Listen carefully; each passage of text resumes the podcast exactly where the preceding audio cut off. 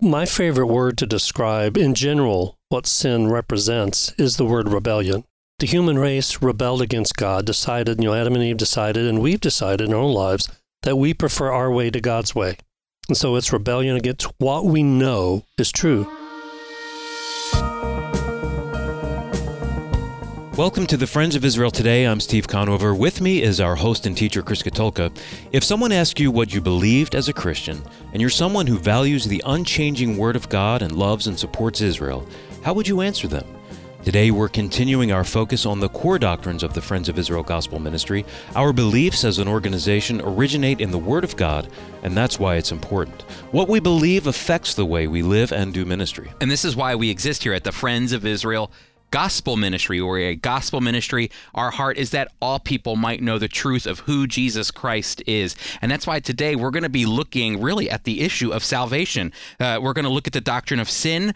We're going to look at god's redemptive plan how his the rescue plan that he sent out uh, and, and and planned for us which we call salvation. And also we're going to look at some core doctrines underneath that like good works and eternal security. We're going to have Dr. Mike Stallard in the studio, and he's going to help bring some clarity to these doctrines. But first, in the news, last month, 50 world leaders met in Jerusalem for the Fifth World Holocaust Forum, and they were marking the 75th anniversary of the liberation of the Auschwitz death camps.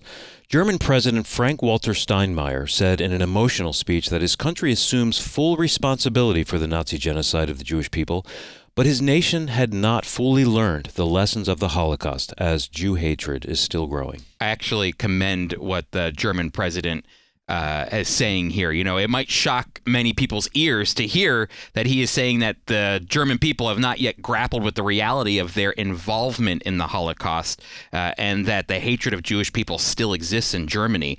Uh, the German president's recognition, however, I think is really a first step into solving the problem. You have to recognize that the problem exists. And I appreciate Steinmeier's bravery standing up at Yad Vashem, the Holocaust Memorial in Jerusalem, to tell the world that Germany is not the same as it was under Hitler, but to recognize that the evil is still the same.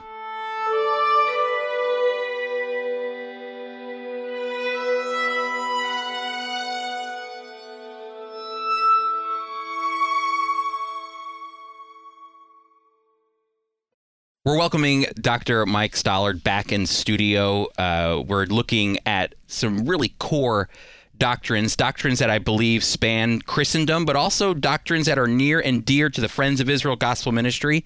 Remember, before you turn off the radio or you shut down the podcast because you're hearing the word doctrine and you think this might be boring, it's not boring. Doctrine is a foundation upon which we stand on. Uh, I, I've said this over and over again when it comes to this discussion. Your Christian life isn't built on the emotion that you have toward Jesus Christ, it's built on the biblical understanding of who Jesus Christ is and how God is working. And that is all of what doctrine is about. And that's why we want to firm up that foundation for you and I can think of no one better to help us with that than Mike Stallard. Uh, Mike, great to have you back. Glad to be back. We're talking about sin today.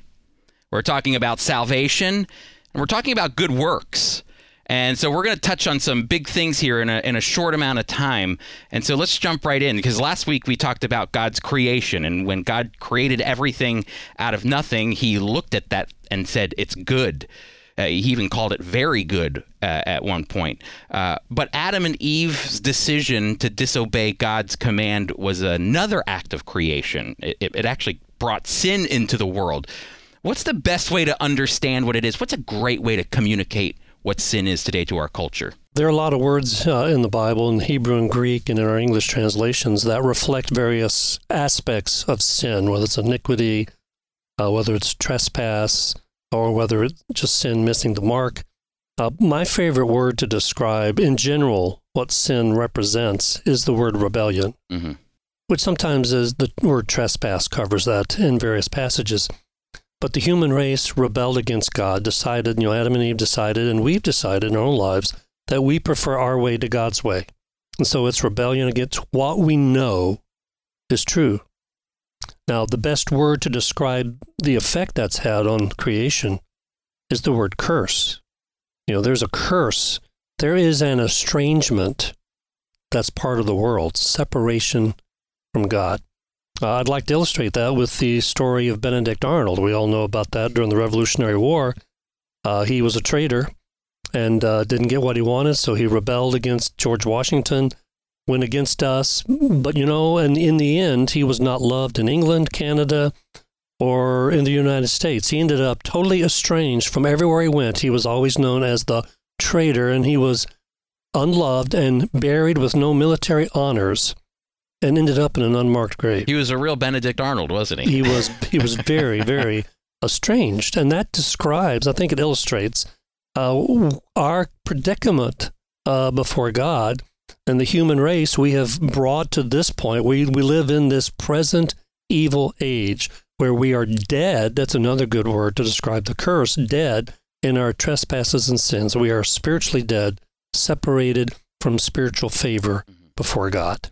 That's the best way I think probably to describe that. Can you uh, can you kind of tease out this this concept of rebellion more because I see I mean I see it not only in my kids you know this idea of rebellion it's embedded but even me you know when I have a when I think about when I sin or I do something wrong I love that idea. I'm it's not just that I'm doing something wrong it's an actual act of rebellion against God's desire for my life.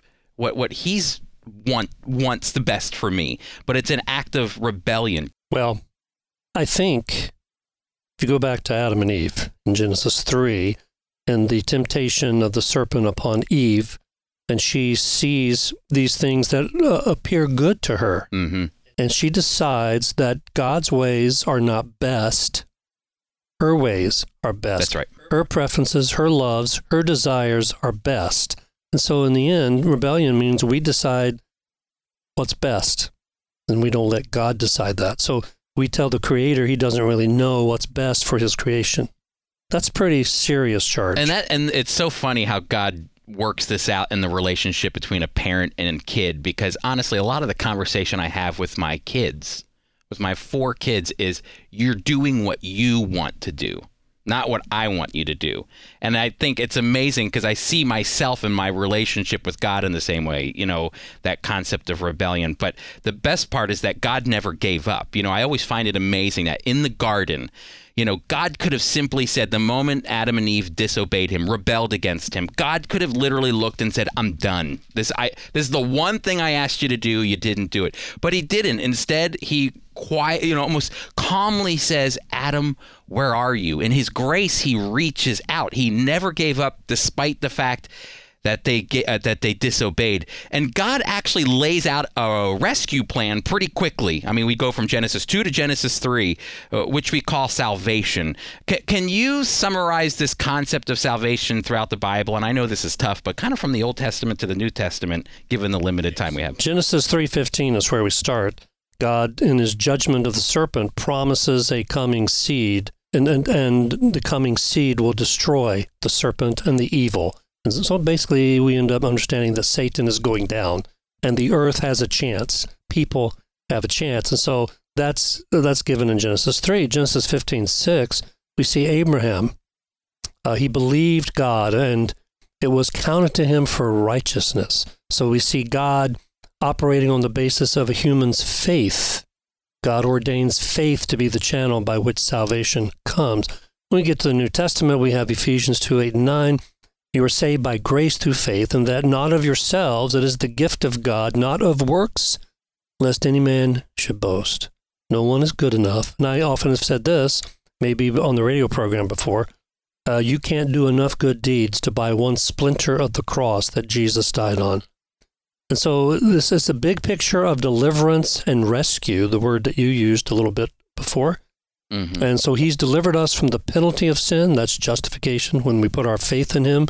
He rescues us as Christians from the power of sin as we dedicate ourselves and are separated more and more unto his ways.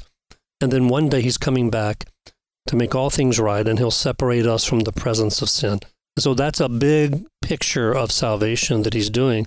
In the Old Testament, people get that salvation by trusting in a coming Messiah. We look back and we trust in a Jesus who has come and done all these wonderful things for us. But faith is the faith is the continuity that runs between the Old Testament and you know I, I often hear people go uh, there was a way in the Old Testament and then there's a way in the New Testament there's two different ways that that appear and I've heard people say that but that is not what we believe we believe from the very beginning it's been an act of faith that God is that that's what God is looking for is the is the belief and the faith that a person has in what God is doing and that continuity runs from the beginning to the end. The level of understanding is different for Old Testament saints and people today. We understand more.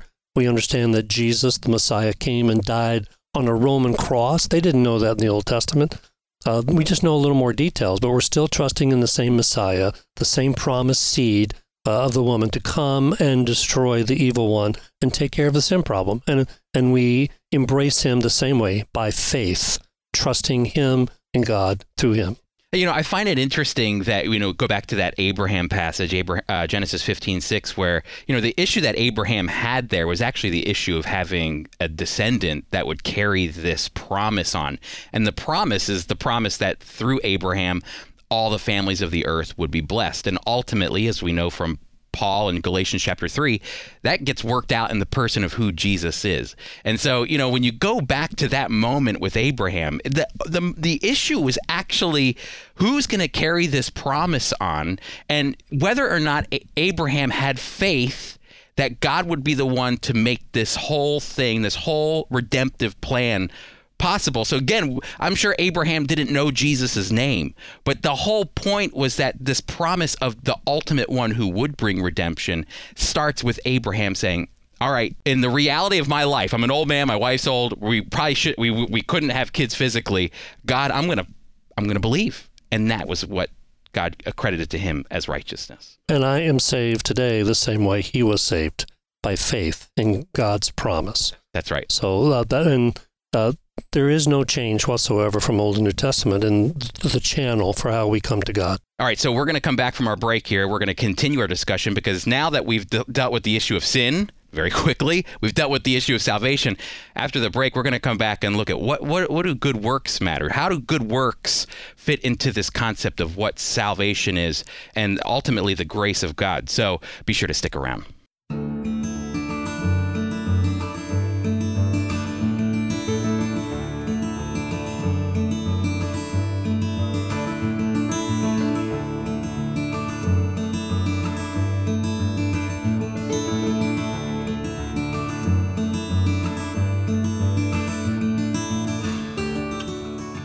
If someone asks you what you believed as a Christian, and you're someone who values the unchanging Word of God and loves and supports Israel, how would you answer them? Many struggle to understand what God's Word says about creation, the church, Jesus Christ, salvation, Israel, and the end times. Our hope is that our booklet Here We Stand will equip you with 19 key beliefs of the biblical faith. Learning doctrine doesn't have to be a chore, it can revitalize your walk with God and demonstrate your love for Him to others as you come to know Him better. To purchase your own copy of Here We Stand 19 Key Christian Beliefs, visit us at foiradio.org. That's foiradio.org. We'll have a link on our homepage, or you can call our listener line at 888 343 6940 and someone will return your call during our regular business hours. Once again, that's 888 343 6940. To order in Canada, call 888 664 2584. Again, that's 888 664 2584, and that's in Canada. Welcome back, everyone. Uh, we're talking with Dr. Mike Stallard about really serious doctrinal issues here. Before the break, we looked at sin. Uh, we looked at God's plan of salvation to rescue us from this sin that has tainted uh, all of His creation. But now, now that we're, we've we've uh, understood and have a grasp on salvation throughout biblical history, let's understand what it means now to have good works, how that fits into that. So, Mike, can you explain how do good works fit into salvation? Do good works save? Uh, how do good works fit into this relationship we have? Okay, good works do not keep us saved. Uh, only God keeps us saved. And remember Ephesians 2 8 and 9 that we read, uh, the last section. Uh, we're saved by grace through faith, mm-hmm. not by works, lest any man should boast. Nobody's going to brag in heaven. I'm here because I deserve to be. Nobody's going to be able to do that. Uh, but good works do flow out of salvation. Ephesians 2:10, God's ordained that we follow good works that come out of our salvation. Good works are also the basis for rewards in the coming kingdom, Luke 19:11. So good works do have a role to play in, uh, in our lives, but they don't save us. Good works are an outwork of the love that we have for God because He did save us. That is ultimately what I think James uh, is pointing to. But I want to park here for a minute. We're going to transition. We're I want to I want to talk about this idea that you can't lose your salvation. I think this is a fear that a lot of Christians have. Can I lose my relationship that I have with God. Uh, but we at the Friends of Israel believe in a doctrine called eternal security.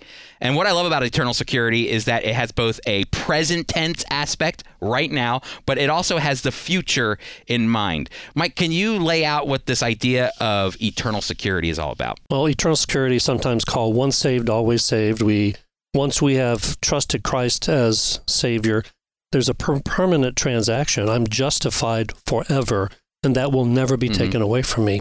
Now, Paul in the New Testament emphasizes the future aspect of that, my future eternal life.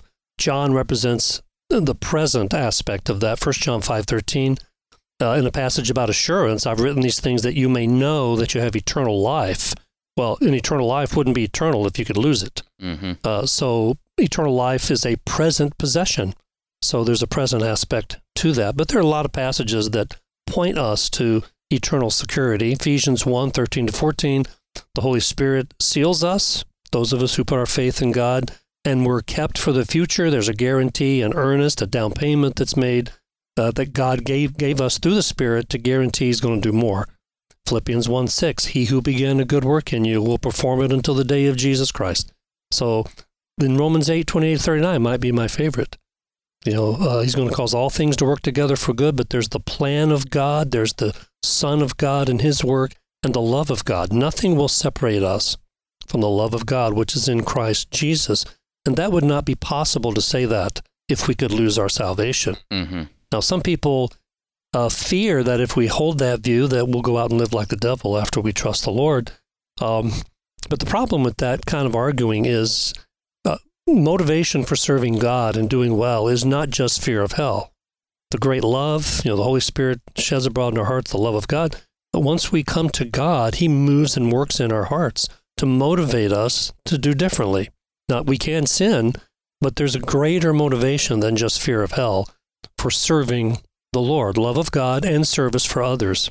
In fact, I say this about eternal security eternal security keeps me grounded uh, in the idea that I need to be focused on other people, not focused on myself. If if I'm not internally secure, then I need to be watching my own steps and paying attention to myself instead of focused on helping other people. So I think eternal security is a very important doctrine for Christians. And uh, you had read from uh, uh, uh, Ephesians chapter 1, verses 13 and 14, which is one of my favorite. The, the, the, idea that God has sealed you and He's given you that deposit, the Holy Spirit within you, which is a guarantee. He put a down payment on you ultimately so that you have assurance today that like you said you don't have to wonder whether or not you're going to lose your salvation. You're assured today but also with the anticipation with the hope that there's something greater coming that ultimately that day of redemption when Jesus returns that's what you are sealed for. That's what we're waiting for. That's our hope. That's the thing that we fix our eyes on is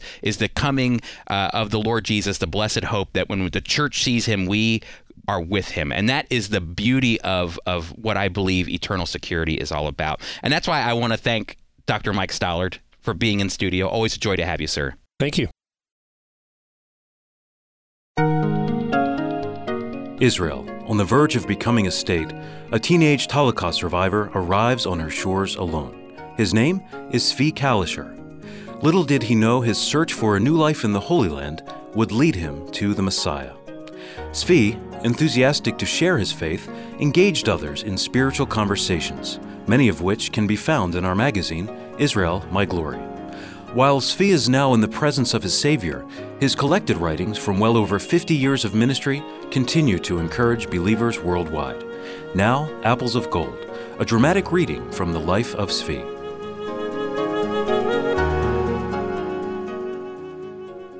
I recently was walking in the old city of Jerusalem, and I saw two young Orthodox Jewish students carrying a very heavy package. When I asked what was in the package, one answered, This is a package of good deeds. What we have here are holy commentaries for the ultra Orthodox students. When I heard that, I said, Then you hold a big package of misdeeds. Which is more important, the Mosaic Law or the so called laws contained in your package? That is a very hard question, one boy said. Come with us, and we will ask our rabbis. I agreed to go with them, and as we walked, I shared God's word with them. When we arrived at the yeshiva, one of the students said, This kind man has asked us a question we would like you to answer. The rabbi asked, What would you like to know? So I asked, Rabbi, why do you spend all your life and encourage your young students to spend their lives studying these books that have no value? Who are you to speak to me like that? he demanded. Do you have anything further to say? Yes, I replied. I am sorry to see such young boys following after false teachings. What do you mean? the rabbi asked. I then took out my small Bible and said, You do not even know what is written in this book. Deuteronomy 6, 16 and 17 says, You shall not tempt the Lord your God. You shall diligently keep his commandments. But instead of keeping God's commandments, you have spent your entire life studying commentaries, casting away the Word of God.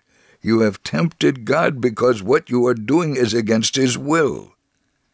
By this time, others had gathered around us. They angrily asked, Are you an apostate? No, I have been a complete Jew since I came to know the Lord according to the way He has instructed us in the Bible. I am sorry for you because you have been living in darkness and you are taking these young boys with you. As we say, when the shepherd strays, the sheep will stray after him, and you have all gone astray. But there is a way to escape the darkness and come into the light. I then read Isaiah 53, emphasizing verse 6 All we like sheep have gone astray. We have turned every one to his own way. I then asked, now tell me who are the apostates. One man responded, We are Jews. But you're not a Jew, because you believe in another God. I asked, How is it possible for one who believes and follows all that is written in the Bible to believe in another God? I have shown you facts from God's own word, facts to show you that you are apostates. If you will study with an open mind and heart before God, He will show you the truth. They all became very quiet, and I added, If you put your trust in the Lord alone, He will give you what you can never receive by studying these false teachings. Think about this. You have certainly given us much to think about, they admitted. I pray these students and rabbis will close their commentaries and open God's Word, which alone has the answer to life's questions. Through His Word, they can find the real way to God and the salvation He freely gives to all who receive His Son and our Messiah, the Lord Jesus.